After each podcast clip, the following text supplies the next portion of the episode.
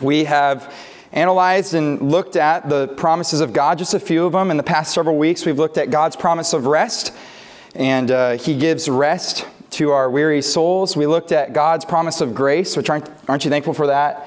And uh, we looked at God's promise of goodness. And tonight we're going to consider um, just a really awesome promise God's promise of forgiveness. And um, one man said this, Herbert Lockyer. He said, We would have been of all men most miserable had there been no divine forgiveness of sin. But how rich and full are the promises associated with such a blessed gospel truth? I, I, I identify with that. I'm thankful for God's forgiveness. I like to define things and look up definitions, so I looked up the definition of forgiveness. And one man put it this way He said, Forgiveness is the giving up of an inward feeling of injury or resentment, the removing of a feeling of anger, and restoring a feeling of favor and affection. That's good, isn't it? Another man said this it's the act of pardon toward an offender by which he is considered and treated as not guilty and he goes on to say it's the remission of a debt, a fine, or a penalty. Perhaps forgiveness is the thing that we need most in our lives. And yet, it's probably the thing that we struggle most to give to other people and even to ourselves. But I'm thankful tonight that God, unlike us, He does not struggle to forgive. And so we're going to look at a singular verse. If you're there, I ask you to stand in 1 John chapter 1, very popular verse. I'm sure you are very familiar with it. 1 John chapter 1, and let's read verse 9 out loud together. Can we do that tonight? Y'all with me? Everybody but Brother Brian? Everybody else with me? Okay. All right, let's read it together. 1 John 1 9. Ready? If we confess our sins, he is faithful and just to forgive us our sins and to cleanse us from all unrighteousness. Let's pray. Heavenly Father, thank you so much for your promise of forgiveness. I pray tonight that hearts that are maybe burdened down by the guilt or perhaps the shame from past choices that they made or did not make, I pray tonight, Lord, they would find comfort, um, that they would find encouragement I pray that as we reflect on your forgiveness, that our hearts would just be filled with gratitude. And Lord, we are so thankful for sending Jesus to die on the cross for us and making a way for forgiveness. In Jesus' name I pray. Amen. Thank you for standing. You may be seated. Well, Scripture makes it very clear that our God is a God of forgiveness. Uh, he's a God of grace and mercy and love. He's a God of reconciliation. If you're taking notes, you might just jot down these verses. I'm just going to kind of rapid fire them. But the scripture has a lot to say about God's forgiveness and that being a part of his character. In Psalm 130, verse 4, the psalmist said, But there is forgiveness with thee, O God, that thou mayest be feared. Daniel, in his book, said in Daniel 9 9, To the Lord our God belong mercies and forgivenesses, though we have rebelled against him. Don't you like that last part? Though we've rebelled against him, God is given us mercies and forgivenesses. Psalm 86, verse 5 For thou, Lord, art good and ready to forgive, and plenteous in mercy unto all them that call upon thee. Psalm 103, our choir sings it, and I love it. Bless the Lord, O my soul, and all that is within me. Bless his holy name. Bless the Lord, O my soul, and forget not all of his benefits, who forgiveth all thine iniquities who healeth all thy diseases, who redeemeth thy life from destruction, who crowneth thee with loving kindness and tender mercies. We see from Scripture, and that's just a few examples, but all throughout Scripture, we see that at the very core of who God is, He's a God of forgiveness. And His forgiveness has several applications to it. One application would be His forgiveness is eternal and that's through salvation, right? And once you're saved, you have eternal life, you have this relationship with God, and He has eternally forgiven you of all your sins. I think that's amazing. But not only is it an eternal forgiveness, but it's also a relational forgiveness because don't you know that once we get saved, we still sin? And we still offend his heart at times. And, and even though we've been forgiven of our sin and we've been justified in the sight of God, there's also a relational type of forgiveness that we need to avail ourselves to because each and every day we're going to fail God and we're going to hurt him. And, and so we need his forgiveness. And this is what this is what kind of blows my mind about God is that more than anything else, he wants to be close to you and to me. God wants to be intimate in fellowship with you. If that doesn't blow your mind, there might be something wrong with you. But for those of us who are saved here tonight, I want to remind you that God is our Father. He's our Father. Brother Daniel's talked a lot about that on Wednesday nights going through the Lord's Prayer. And you were meant as His child to be close to one another. Um, just the other night, Audrey, my seven year old daughter, asked me to read them a story, and this is normal in our house. So I, she picked out a book, and, and she was sitting really close to me. And then she said, Oh, I got to go get a drink of water. So she went to go get a drink of water, and Jace was there with us, my six year old son. And um, he was right there. And when Audrey got up to leave, Jace scooted over you know, and took her spot. And he got as close to me as, does this happen to any other parents? He's sitting as, like, without him being on top of me, he's almost on top of me, you know? And Audrey gets back from getting her water and she assesses the situation she's like, Jace, that was my spot. I wanted to sit closest to daddy. And so I said, hey, it's okay, Audrey. Hold on. There's plenty of couch here, right? I said, Jace, you scoot down that way. I'll scoot down with Jace. And then Audrey, you can sit over here close by my side. And I love the fact that my kids want to sit close to me, at least at this time in my life. I'm thankful that they want to get, I mean, they got so close. They're like snuggling. I can barely hold the book effectively because they're on top of me. And no, not very long after, my three year old Jude is barreling down the hallway, Daddy, Daddy, lap, lap. I want to sit on your lap. And so I've got this massive three year old in front of me arms extended as much as I possibly can to try to show them the pictures. And don't you know that that's the picture that God has given to you and me as a father? And as his children, we're meant to be close to one another. And he finds comfort in that. He finds joy in that. And we, as his children, find comfort and we find peace and we find strength in that. But let's be honest tonight. There's seasons and there's times in our lives where he doesn't feel too close, right? Am I the only one? there's times and there's seasons when he doesn't feel like our father. And I'm telling you tonight that that's a problem. And that's not a problem that he created. That's not a problem that's on him. Because we know this that God is perfect, God is righteous, God is holy, God didn't move. If God doesn't feel close, that's on us. Whenever there's a breach in the relationship, it's not that God is the offending party. No, we are the offending party. And in order for forgiveness to take place, well, the offending party needs to seek that forgiveness. The offending party needs to seek that reconciliation. And so that is not God, that is us, because the reality is God is a God of reconciliation and God is a God of restoration, and you and I are sinful and we're fallen and we're in desperate need of His grace and His forgiveness.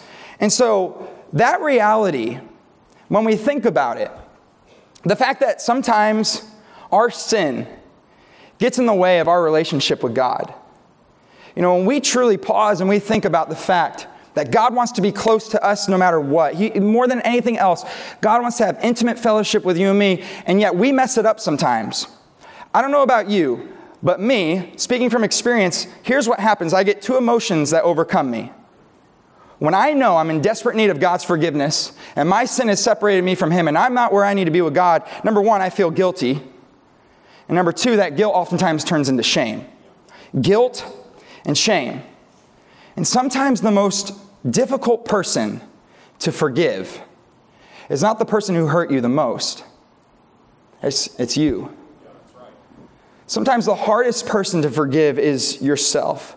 How could I forgive myself after I let that person that I love down? How could I forgive myself after I let myself down? How could I forgive myself when I let God down? And when we think about it, this can be so difficult because we know what we shouldn't have done, even though we did it. We know what we should have said, though we didn't say it.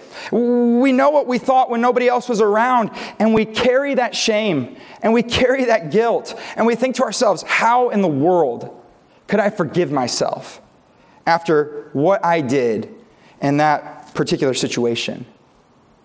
Perhaps I'm not the only one here tonight that would say, maybe God has forgiven me. Maybe He has, but how do I accept that? How do I reconcile that? How, how, how do I get to a place where I'm truly at peace and I have that assurance that God has forgiven me of that failure when I can't even forgive myself?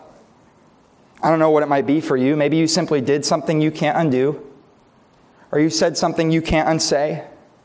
Maybe you were in uh, your teenage years or in your early 20s You found yourself in a situation where your back was against the wall and you had to make a decision. And so you made a decision. But now, many years later, you're living with regret and guilt and shame for that decision that you made.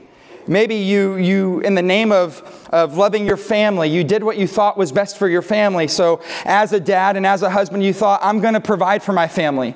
I'm going to give my wife and my kids what I didn't get to experience as a young person. And so I'm going to give myself to this career. I'm going to give myself to this profession and I'm going to be a good provider. And then years down the road, you look and your kids are disconnected from you and your wife is distant.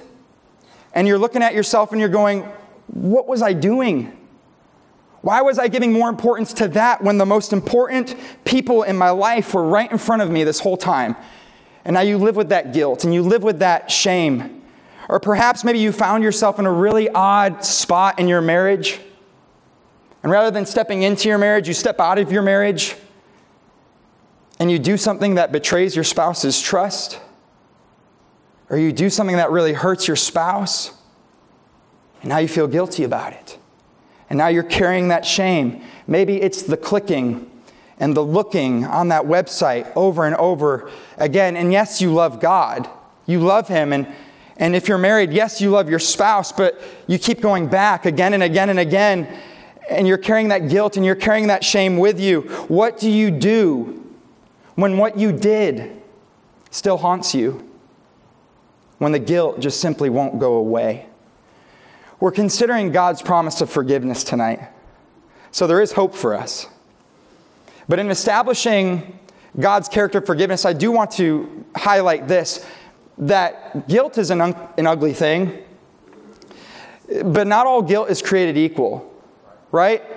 Some of us here tonight are living under a sense of false guilt. In other words, maybe you're feeling guilty for something you shouldn't really feel guilty about. Perhaps for you, it's when you were a teenager or a young person, mom and dad split up and they divorced. And perhaps you thought, it's all my fault. If I would have done something differently, maybe mom and dad would still be together. Maybe, maybe I was the problem. And so we understand that's a sense of false guilt because it's not their problem, it's not their fault. There might be some here tonight, perhaps, that you, you had somebody in your life that you trusted, somebody that you loved, somebody that you looked up to, and they took advantage of you, and they hurt you emotionally, or physically. And oftentimes, what happens in situations like that is the victim looks at themselves and they think something's wrong with me. I did something to deserve that. And it's a very ugly monster, but that's false guilt. False guilt is dangerous, it's non productive, it's not of God. And not all guilt is created equal because there's another type of guilt and that kind of guilt can actually be a gift that can draw us closer to God. You see, the right type of guilt can actually be a gift when it draws you into the presence of God. 2 Corinthians chapter 7 and verse 10 says this For godly sorrow worketh repentance. A sorrow that says, I wish I hadn't done that. That wasn't the right thing. That's not the me that I want to be. I, I dishonored God. I hurt somebody. I disrespected that person. I, I would give anything to not do that over again. That's godly sorrow that leads to repentance. But the same verse goes on to say that there's another kind of sorrow. There's a worldly sorrow. And that sorrow, the Bible says, leads to death. Godly sorrow is a conviction. It's a good thing. It can, it can take you off of a wrong path and put you onto a good path. This is a godly sorrow that says, you know what? I, I don't want to live that way anymore. I don't want to be like that. I don't want to say what I said. I don't want to do what I did. I'm committed to being different. I want to change directions. I want to change my behavior. I want to apologize and mean it. I want to live in freedom. I want to express God's love and heal from what happened in the past. And I'm just trying to make the point tonight that there's a big difference between a godly sorrow and a worldly sorrow. A good example of a godly sorrow would be Jesus' disciple, Peter. Right? I don't know about you, but I identify with Peter a whole lot. Here's a guy who had some good things going for him. He had some good qualities about his life, but then he would just do something that would make you scratch your head. You know what I mean? Like, anybody else relate with that? like, I mean, you're, you're, you're following God, you're, you're in the zone, you've got this spiritual momentum, things are going good, you're focusing on the right things, and then all of a sudden, you mess up. And it seems really, really big. And uh, you think to yourself, where did that come from? That's Peter. And unfortunately, that's a lot of us. But here's Peter, and as Jesus is kind of preparing his disciples for his death on the cross and his resurrection and his ascension back into heaven, you know, Peter was kind of bragging on himself, right? He says, Hey, Jesus, you know, Jesus is kind of telling him things, and he's like, Hey, they're all going to deny you. I'm not going to deny you.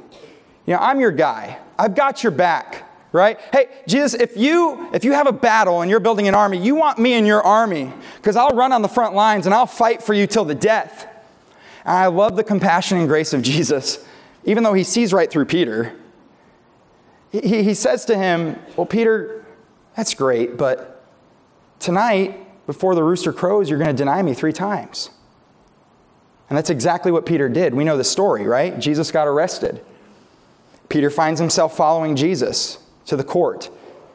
And some young girl comes up to Peter and says, Hey, you follow him, don't you? You're one of Jesus' disciples. And Peter says, No.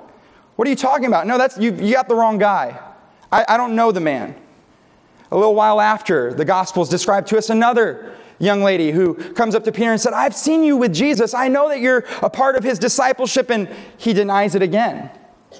The Bible describes in Luke chapter 22 that about an hour later, another person asserts, No, certainly, I know that you are Peter, you're this Galilean, you follow this man. And he begins to curse and he begins to deny, and he says, I know not the man. And as he's speaking the words, the rooster crows. Peter remembers. And just at that moment, Luke gives us some insight in Luke 22, verse 61. And the Lord looks at Peter and Peter looks up at the Lord and they lock eyes. And in that moment, when Peter denied Jesus Christ, the man he'd been following for three and a half years, he'd given his life to this man and to his ministry. And he just denied him three times, and they look at each other in the eyes.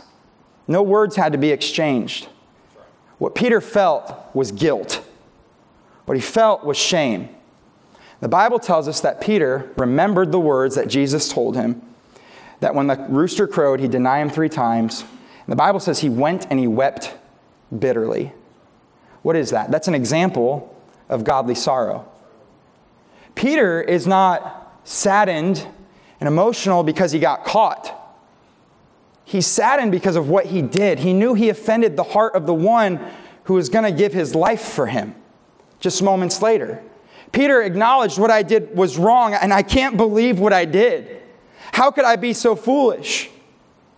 I'm sure all of us have had times in our lives when we've thought that, where we've had a moment like that. In the middle of our best intentions, we think to ourselves, I'll never do that again. And then some time passes and we do it again. Or, you know, I truly love this person with all of my heart. I don't want to hurt this person, but in a moment of anger, in a moment of irritation and frustration, we say or we do something that hurts that person deeply. You promise yourself that you'll always do whatever and you don't. You promise yourself that you will never do this again and yet you do. And then you wake up and you say, I can't believe I did that. Perhaps you feel like Peter in this moment. How, how could God love someone like me who never gets it right, that always falls short, that always hurts somebody that I love in a significant way? How could God use me when I just turn every which way and I, I create damage?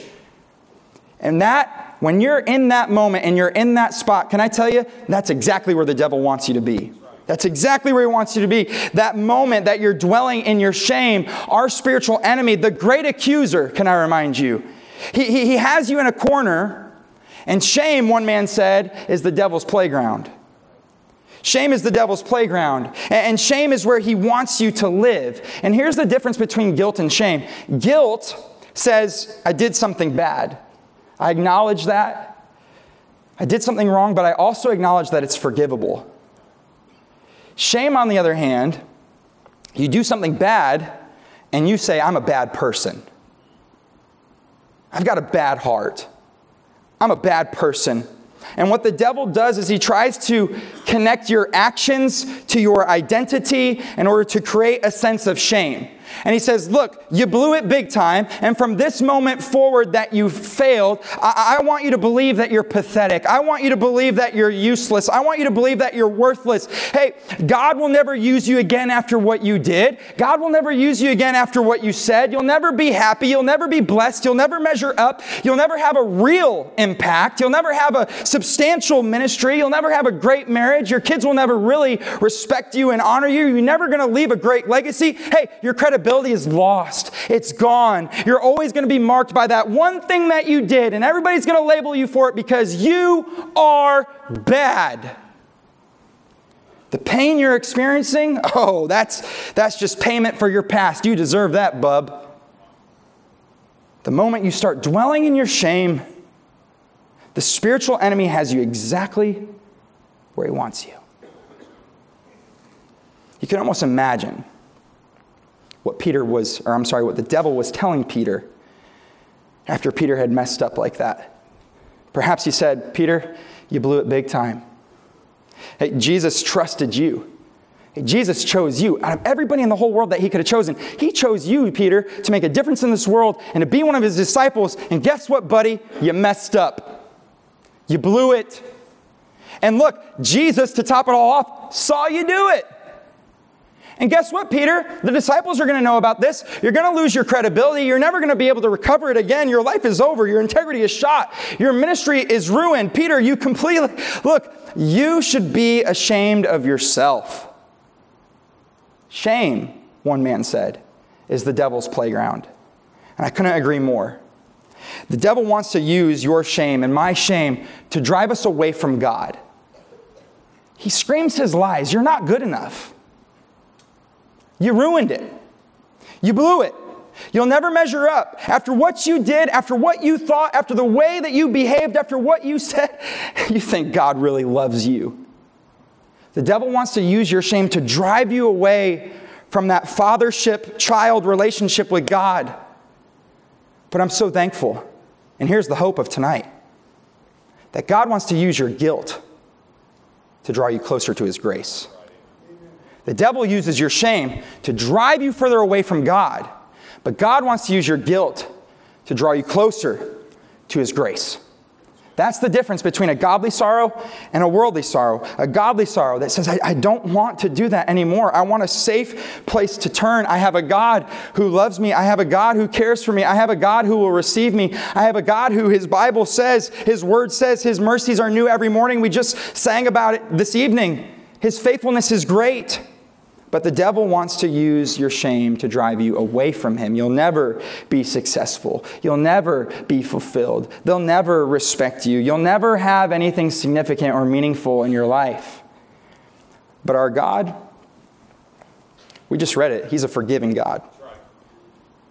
He's a gracious, the truth is, He's a gracious and loving and merciful and good and faithful and, and just, we can't even comprehend all the things that He is for us.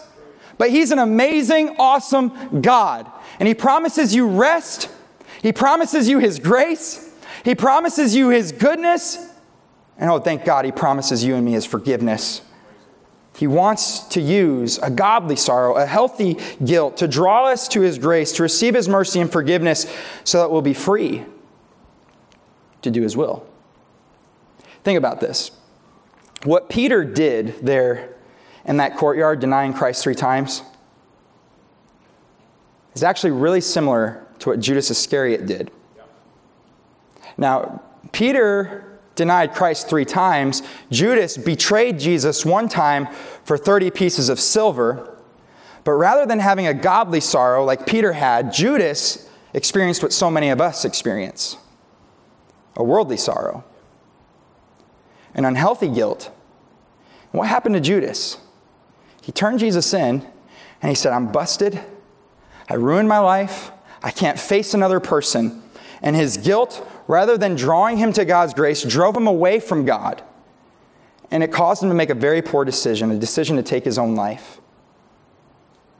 And the devil loves to take that guilt, the guilt that God can use for good, and use it for evil, drive you away. Repentance. Godly sorrow leads to repentance. What is repentance? Repentance is simply changing directions, right? Re means to turn. Pent has the idea of a penthouse, so you are turning from something lower to something greater or better. God's ways. It's a godly sorrow that leads to repentance. In other words, I, I, acknowledge I've sinned, and God, I'm sorry, and I'm not making excuses for what I did or what I did not do. Godly sorrow leads to repentance. And Jesus went on to give his life for you and for me. Why? For the forgiveness of our sins. The one who was perfect became sin for us. He condescended to this sin sick world and he died in your place and he died in my place. And the Bible describes that when he died, the world went dark. There was no hope to be found. Until three days later, there's some ladies running toward the tomb, looking to see the body of Jesus and take care of the body, but they saw the stone was rolled away. And they saw that the tomb was empty. And the Son of God, Jesus, was not there because God the Father raised him back from the dead so that you and I could have forgiveness for all of eternity. I love the story of Peter because I relate to Peter. In John's Gospel, in the 21st chapter, he gives us insight to Jesus and Peter's relationship post denial. You remember the story? This would have been the first time that Peter and Jesus meet eye to eye since they met eye to eye after Peter denied him three times. And I can only imagine how powerful this moment was. Jesus asks Peter, Do you love me? Oh man, and Peter's like, Yeah. Jesus, I did love you. I do love you. I just royally messed up. And I love what Jesus did not say. Jesus did not say, I told you you were going to do that. Didn't say that. He didn't say, hey, you know what? You need to wallow in your shame and you need to have some self pity. And, guess what, buddy? You're on spiritual timeout. He didn't say that. He didn't say, you know what? What you did was horrendous. Can't use you anymore. No. Peter, do you love me? God, you know I love you. You know I do. I love what Jesus says.